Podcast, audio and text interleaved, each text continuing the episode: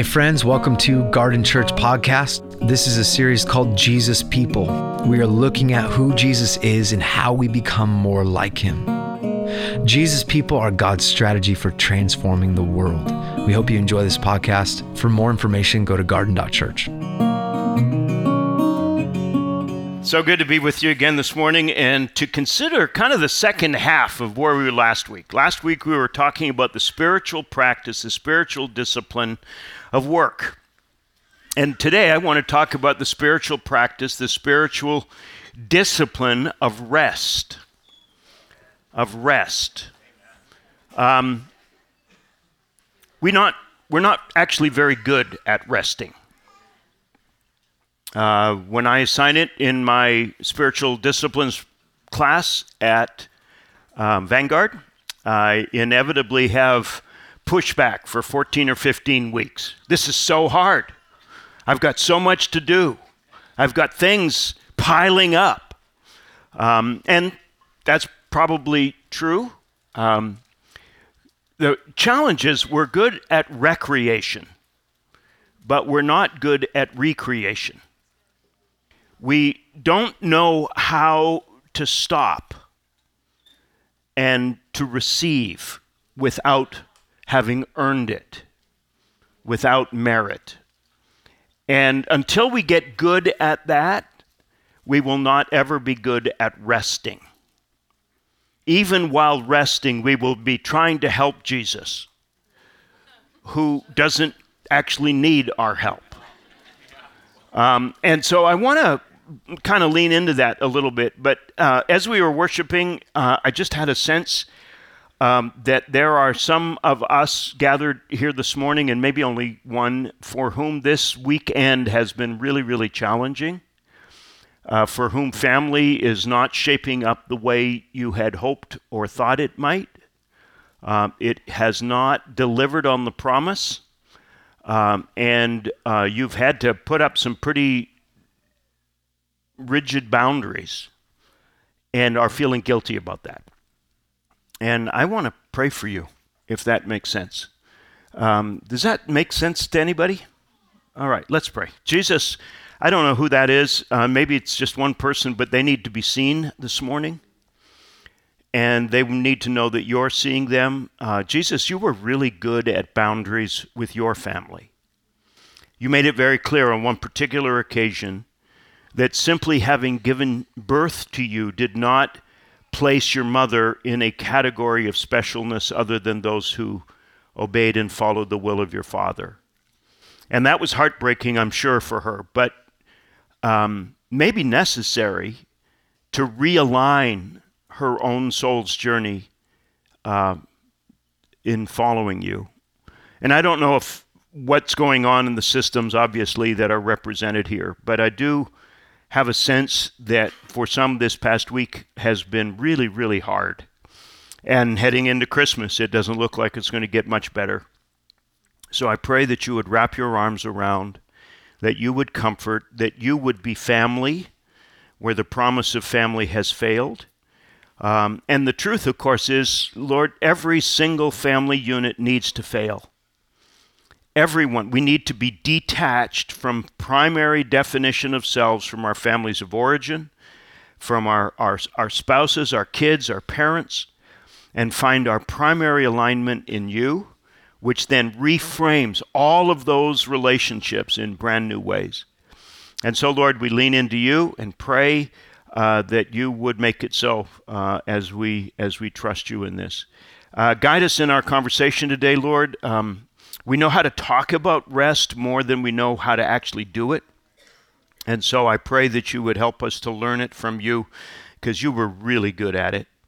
And I pray that you would uh, teach us what you know uh, and then help us to put it into practice. In Jesus' name, amen. Amen. Amen. Uh, today, um, as maybe you picked up in the theme of the worship, is Christ the King Sunday. It's the last Sunday uh, in ordinary time uh, in the church calendar before Advent begins next week. Advent, remember, is that four week uh, rhythm of preparation uh, as we prepare for Christmas, for Epiphany, for that whole season. And the last Sunday in the longest period of time uh, in the church calendar, ordinary time stretches this one from Pentecost Sunday all the way through till today. And today is, like I said, Christ the King Sunday. It's the Sunday in which we remind ourselves where all of this is heading. That is the exaltation and the celebration of Jesus as Lord. So we, we declare it all hail King Jesus, all hail Emmanuel. That the story that begins again next week with four weeks of preparation ends on a day like this, a year or so from now, where we celebrate the victory of Jesus. That it is not something uh, that we, we even just look forward to with longing. Uh, we might look forward to it with longing for its complete fulfillment, but we participate in it here and now. The vision that John had of the heavenly throne in Revelation is not future, it's happening right now. And we join in worship in celebration of that um, uh, moment of victory uh, in, in Jesus and celebrate his lordship. And particularly, we shall celebrate the way in which he became Lord. He didn't become Lord by being stronger than everyone else, although he was. He became Lord by becoming weaker than everyone else. He was the lamb before he was the lion.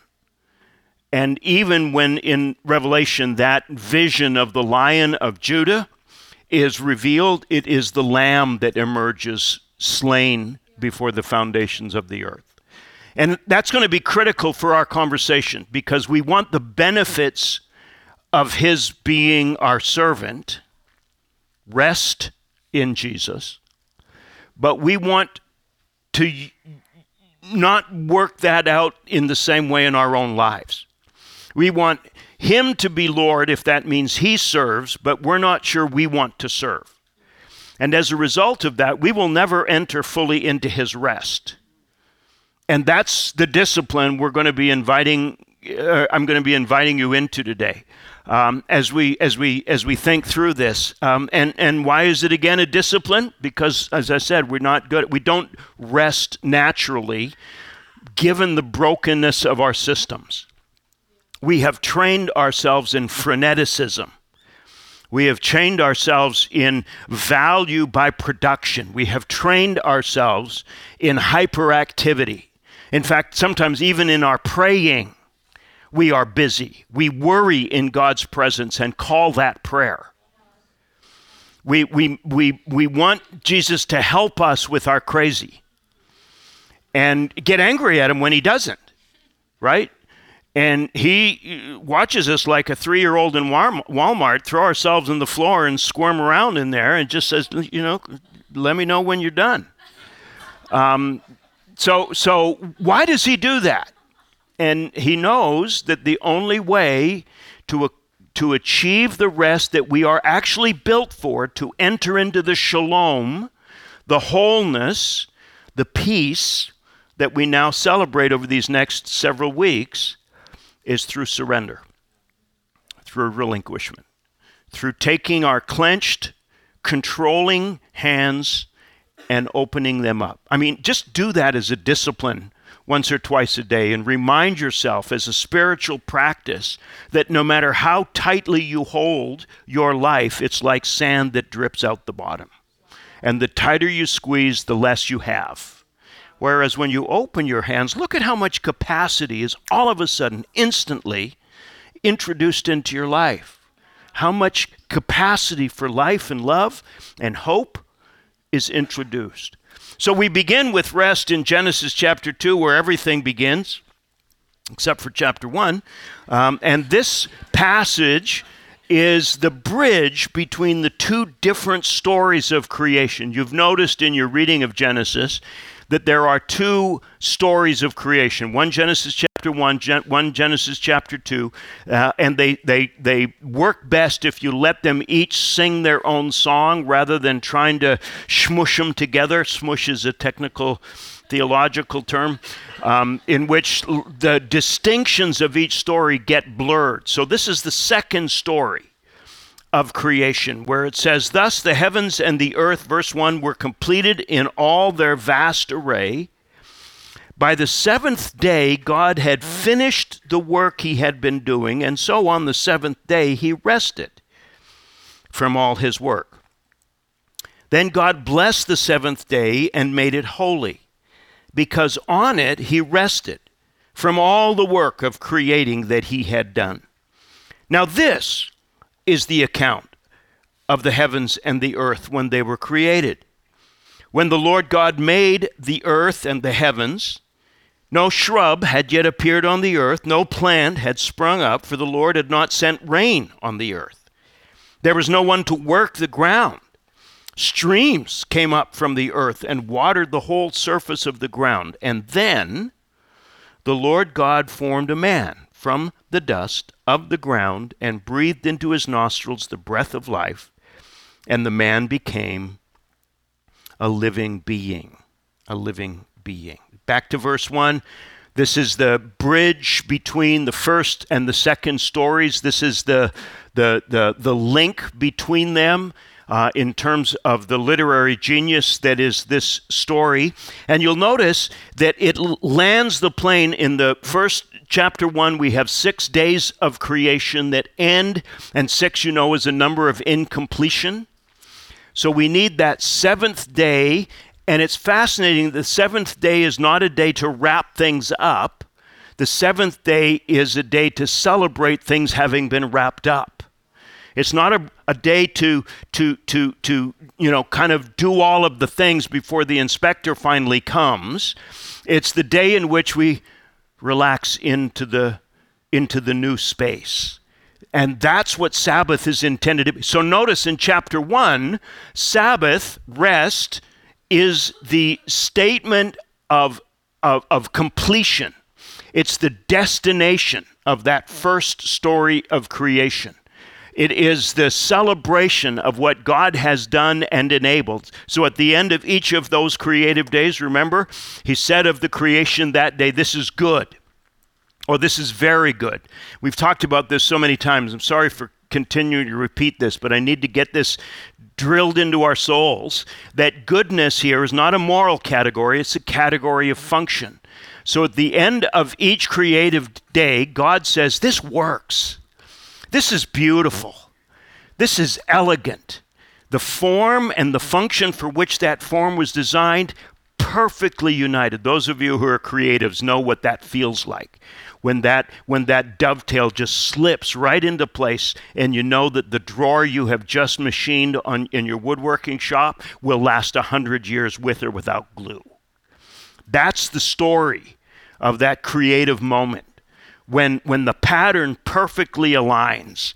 And, and God then trusts his creation, he releases it to go off and, and, and reproduce after its kind and, and to become co creator with him. So non anxious is he about the creation that he has just spoken into being that he completely and utterly trusts it in his rest. What's it feel like to be trusted by God? That's the goal. That's the goal.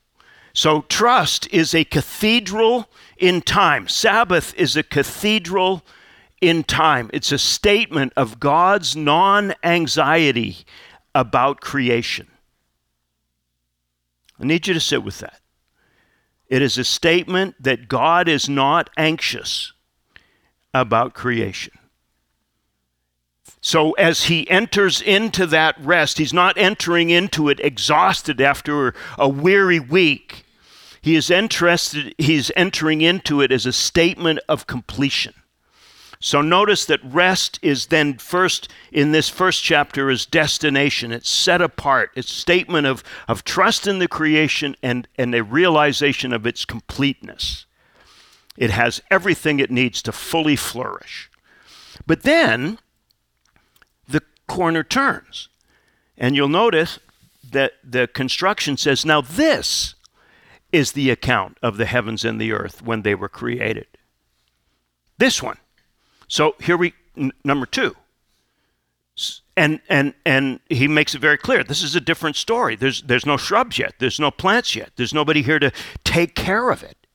The, the, the, the, the water seeps up and, and waters. The, and, and, and, and, and out of that ground, out of that dirt, God Chapter 1, he is, the, he is the prophetic voice that speaks things into being. Chapter 2, he's the craftsman that gets the soil and, and, and shapes and forms it. You see the two images here, right? And breathes into it the breath of life. We've talked about this a number of times, but please notice that rest now, not destination, but foundation.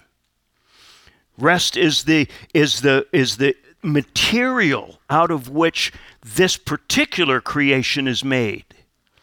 You are made out of the rest out of the wholeness, out of the shalom of God.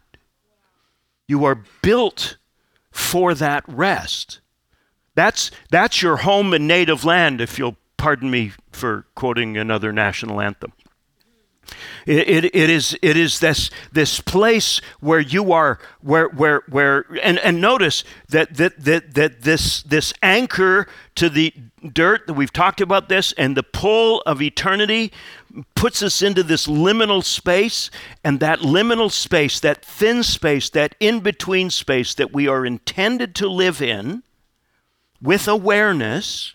This is why Paul says learn how to tell time Pay attention. You need to be being filled with the Spirit so that you can make the most of every opportunity, that thin space, that liminal space that you're built to live within, arises out of rest. So notice, rest is the, the seed bed of creativity that is shaped then by the, by the limitations of the materials.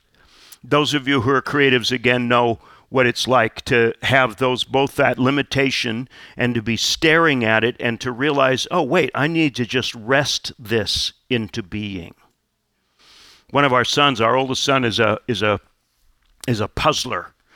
And uh, that is to say, we for years, Jude and I tried to buy him a puzzle at Christmas that he couldn't solve quickly and one time we were Disney World and and bought this box. You know the you know the one. Uh, I think it was the Japanese pavilion at Epcot or something like that. But it took 56 or some different moves in sequence to get this thing opened. And we looked at ourselves, self-congratulatory. We bought it. We bought it in June for Christmas. I mean, we were so excited that that here was a puzzle this boy was not going to be able to open because he's the Rubik's cube kind of a guy and thinks in multiple. It just makes me crazy. And and and and so we give. And ten minutes later, he had this box open. Yeah, I mean, it, no way is exactly the right response. And so he's no longer our son. We've disowned him. He doesn't fit into the system anymore. Uh, but no, uh, we had one of those one of those ones where where where where you know the metal pieces that are impossible to separate, and in seconds he has it apart. And he's Jen, how do you do that? And he says, Dad, sometimes you just have to relax it apart. Oh, because what am I doing? I'm trying to force the pieces apart. And of course, it's built to resist that. You have to relax it into being. You have been relaxed into being. The foundation of your being. Now, notice your being is rest. And notice what happens when we get the being and doing part flipped. Instead of relaxed, we're stressed, we're tightly in control or think we are, our anxiety levels go through the roof, right? And we need to be made to lie down. So, what does he do? In both of the tables of the 10 words, the 10 commandments, he requires us to rest as part of the rules of the game of life. This is how You, know those 10 rules. Again, we've talked about this, are the, are the ways that life works. This is, these are the rules of the game, and this is why the people of Israel were so excited. We have been given the, the, rules of the game. It's not like this endless game of what is that game, Mao or something like that, where if anybody played that game where you don't know the rules and you and and they make you play, and whenever you screw up, ah, you can't do that. Why not? Cause and and because the rule is I can't tell you why you can't do that. You just can't do that. You can't play that card at that time. Okay, and the people of Israel living in a universe of this game where the rules apparently are available to other people but not us, rejoice that they have been given Torah, the way of the Lord. And uh, of the 10 words, we've talked again about this before, eight are negations. Don't do this. Here's the boundary. No other, no other gods. No, don't, don't use, don't carry the name meaninglessly, right? And then don't kill each other, don't commit adultery, don't steal from one another, don't, don't lie to one another because you don't want the community that those things produce. Right? But then there are two in the middle that are bridging between the first three love the Lord your God with all your heart, soul, mind, and strength, and the last five love your neighbor. And the bridge is the loving of self. Sabbath, and respect old people. I like that one. Because the last one I'm not going to talk about, but if you if you forget your past, you have no future. It, it's it's not traditionalism. Tradition becomes foundation. Do you see? So so here number four though is Sabbath. So Exodus 20. Remember the Sabbath day, verse 8, by keeping it holy. Six days you shall labor and do all your work. Seventh day is a Sabbath to the Lord your God. On it you shall not do any work, neither you nor your son nor your daughter, your male or female servant, your animals, any foreigner residing in your towns. For in six days the Lord made the heavens and the earth and the sea and all that is in them, but he rested on the seventh day. Therefore the Lord blessed the Sabbath day and made it holy. So you'll notice here, I've said the 10 words because in the original issuing of these 10 statements, there's only one word for each of the 10. In Hebrew, you have this construction, so it's a negation of an activity. Don't murder, one word in Hebrew. Don't commit adultery, one word in Hebrew. No other gods, one word in Hebrew, right? And similarly, Sabbath, one word. But by the time we get this recorded in Exodus, it has a whole paragraph of rationale, justification, and explanation. Why do you think that was? Which, as you look into our legal codes now, what laws require the most explanation? The ones with which we struggle the most. The ones that we have figured our end ways around the ones that we have weaseled our way into disobedience, thinking we're still obeying the letter. And so we need to block off all of the box canyons that we've gotten ourselves in with new new codes. And finally, um, we just we bought a house earlier this year. You can't buy a house without signing a pile of pieces of paper. Whole forests have been decimated with these forms, right? I love DocuSign. Bring it on right? Every one of those pieces of paper is a lie that somebody told. That now the escrow company, the insurance company, the title company, all of those folks have to, you can't lie this way. You can't lie this way. You can't lie this way. We caught you last time. We're not going to let you do it this time. Okay, so sign here. You, right? So every developmental piece on Sabbath is a statement they had as much trouble with Sabbathing as we do. In fact, there's a skull and crossbones over the violation of Sabbath. So serious is this.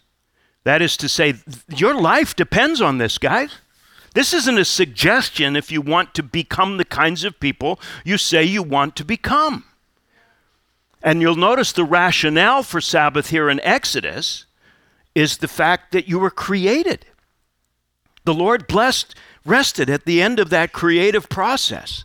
You didn't get here by yourself. Look at it in, in, in, in uh, Deuteronomy 5. This is the second re- recitation of those, those, uh, those 10 words. Uh, remember that you were slaves in Egypt. Different rationale. And that the Lord your God brought you out of there with a mighty hand and an outstretched arm. Therefore, the Lord your God has commanded you to observe the Sabbath day. Notice the shift in rationale here. Exodus, the rationale for Sabbath is you're created. In Deuteronomy, the rationale for Sabbath is you're redeemed. Neither one of which you could do on your own. Neither one of which was in your tightly controlled fists. The only thing you can do with creation and redemption is receive it. And you get one day in seven to revel in the goodness and grace and glory and gift and generosity of a God who wants to remind us day in and day out, linking it, the telephone poles, if you will, with the wires of the week stretched between it. But every week, remember, you are created, you are redeemed, you have been spoken into being, your life arises from rest and is heading towards rest. So here, and, and, you think, why did we need to be told this? Because we've forgotten to be human beings first. When you're tightly in control, you want to make sure you dot every I, you cross every T, you get all of your ducks in a row, and you discover at the end of the day it's more effort to do that, and you don't end up rested, and you become a carrier of unrest. You know what this is like. Maybe some of you had a, folks like this at Thanksgiving. Aunt so and so walks in the room and the temperature went up by 75, 80 degrees. Everybody started to vibrate just a little bit, you know. We're not built to live with that high anxiety. So, the rationale again, you're delivered, you're redeemed, you're set free, you're created. All of these unmerited gifts, unmerited favors, unearned. Grace is not a New Testament in, uh, invention. Grace has been flowing through the universe from the very beginning. This undeserved gift of God flowing through the universe from the very beginning. And once again, we prove ourselves we do not like to be loved for no good reason. Because that puts whoever loves us in control. That's terrifying. That's terrifying. What if he changes his mind? Well, then get a new God. I'm serious. Because if your God can change his mind about you based on your treatment and behavior towards him, you need a new one because you don't have the God of the Old Testament or the New Testament. He has made up his mind. There's nothing you can do about it. You can accept it and receive it and live in the glory of it, the grace of it, the goodness of it, or you can say, No, thanks, I'll take it from here. Let me know how that works out for you. And by the way, when I say let me know, I'm still struggling with this. I'm a firstborn son of a firstborn son of a firstborn son. I've got perfectionistic genes. And you just discover sooner or later, don't you? You can't perform your way into love. You can live out of it, but you can't live towards it. And God wants us to live loved. So He's given us the gift of this weekly reminder of who we are. We're the creation of a loving God, we're the redemption of a loving God when, when he looks at you, he smiles. But he doesn't know what I've done. You know, yeah, actually, he does. And when he looks at you, he still smiles. He looks at you with arms wide open and invites you to come home and sit at table. There's a, a place card with your name on it, and it's right next to me. He invites us into this wonder. And it's so hard for us It's so hard for us. We want to earn it, we want to deserve it. And Jesus says, chapter 11, Matthew, I praise you, Father, Lord of heaven and earth. You uh, hid these things from the wise and the intelligent, the learned. You revealed them to little children. Yes, Father, for this is what you were pleased to do. All things have been committed to me, Jesus said, by my Father. No one knows the Son except the Father. No one knows the Father except the Son and those to whom the Father chooses to reveal him. So, come to me, all of you who are weary and heavy laden, and I will give you rest. Then, take my yoke on you. Learn from me, for I am gentle and humble of heart. And you will find rest for your souls. For my yoke is easy, and my burden is light. Wish I had time just to take you on a retreat for three or four days and sit with this. Because the wise and the intelligent says, I got to earn this, I got to prove it, when I slip up, I've got to get myself back together again so that I can earn it again. I've got to be, I've got to, I've got to, I've got to, I've got to. And Jesus says, You've hidden it from those folks. You've hidden it from them. They're never going to figure this out. And this, is, this is a heartbreak. Because way back from the beginning, he told us the rules of the game. But we have outsmarted the giver of the rules of the game, we think. Anybody outsmart yourself regularly? Oh, man. You've hidden it from those. Instead, you've revealed it to the kiddos. They get it. They get it. All my all my little granddaughter, my my my my smallest granddaughter has to do is look at me and lift up her hands. And she knows what's going to happen. Unless I'm eating.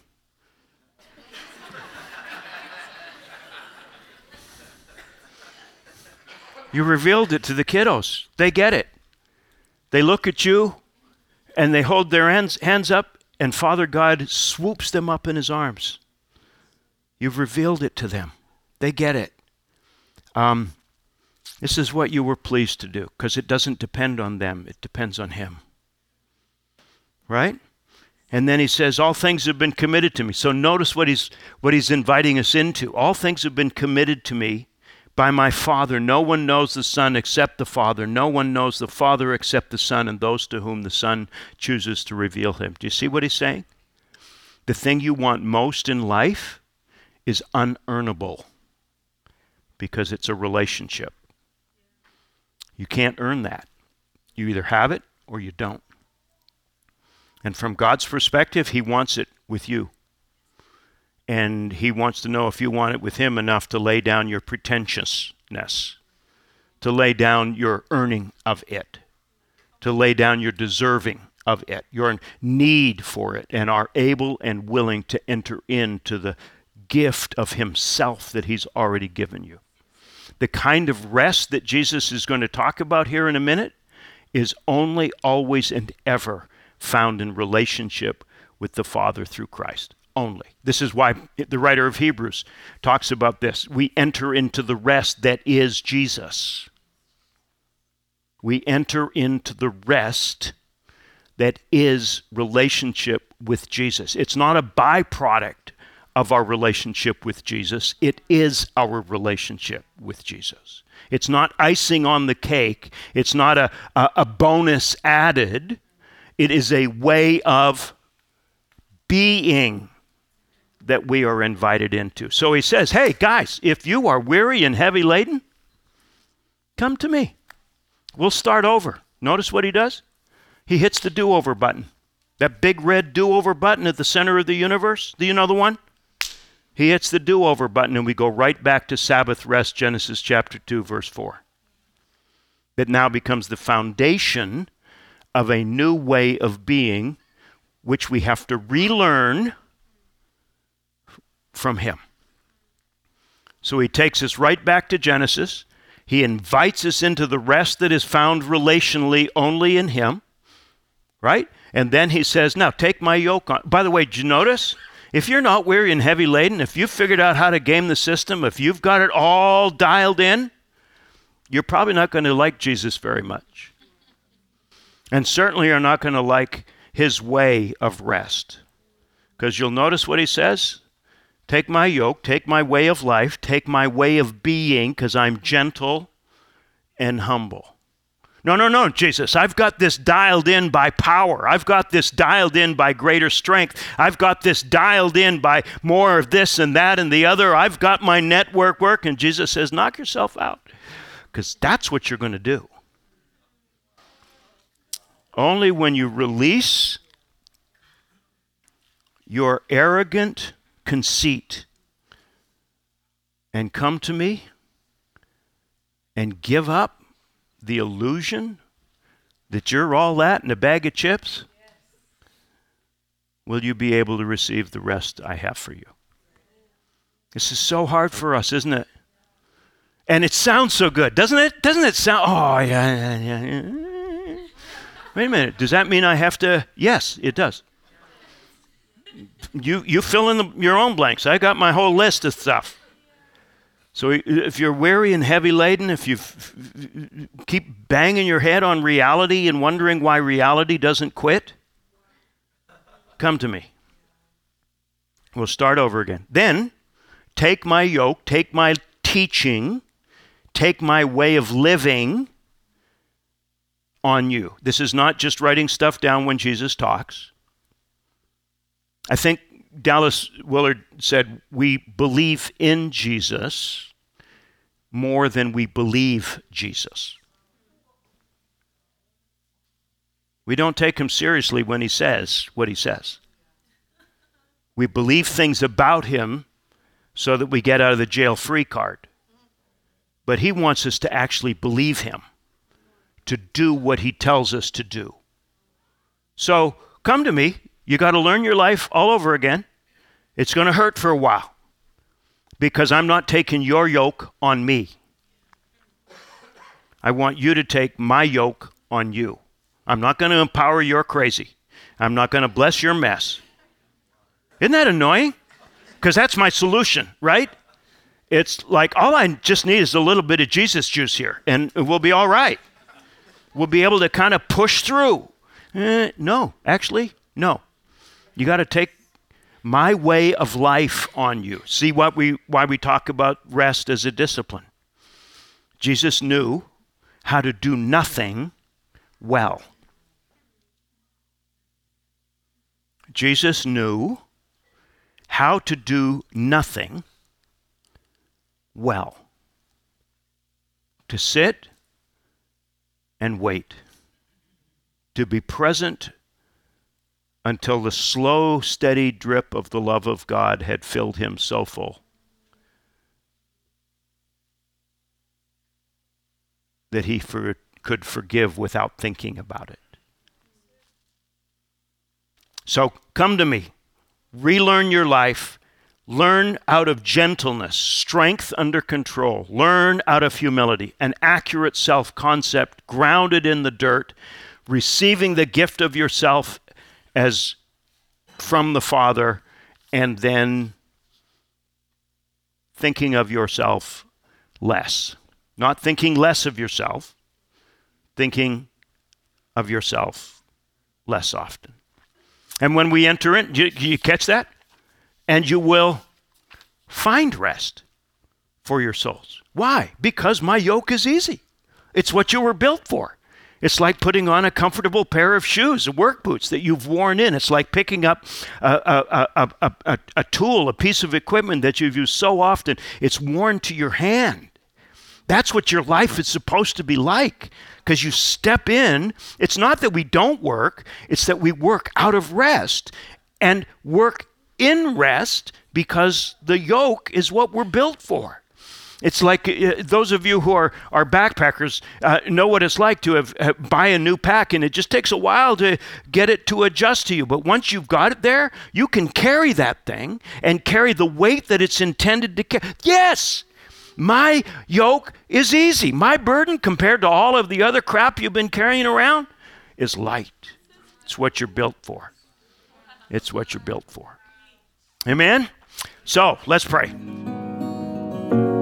Thanks for joining us. I hope you enjoyed this podcast. For more information, go to garden.church. God bless you.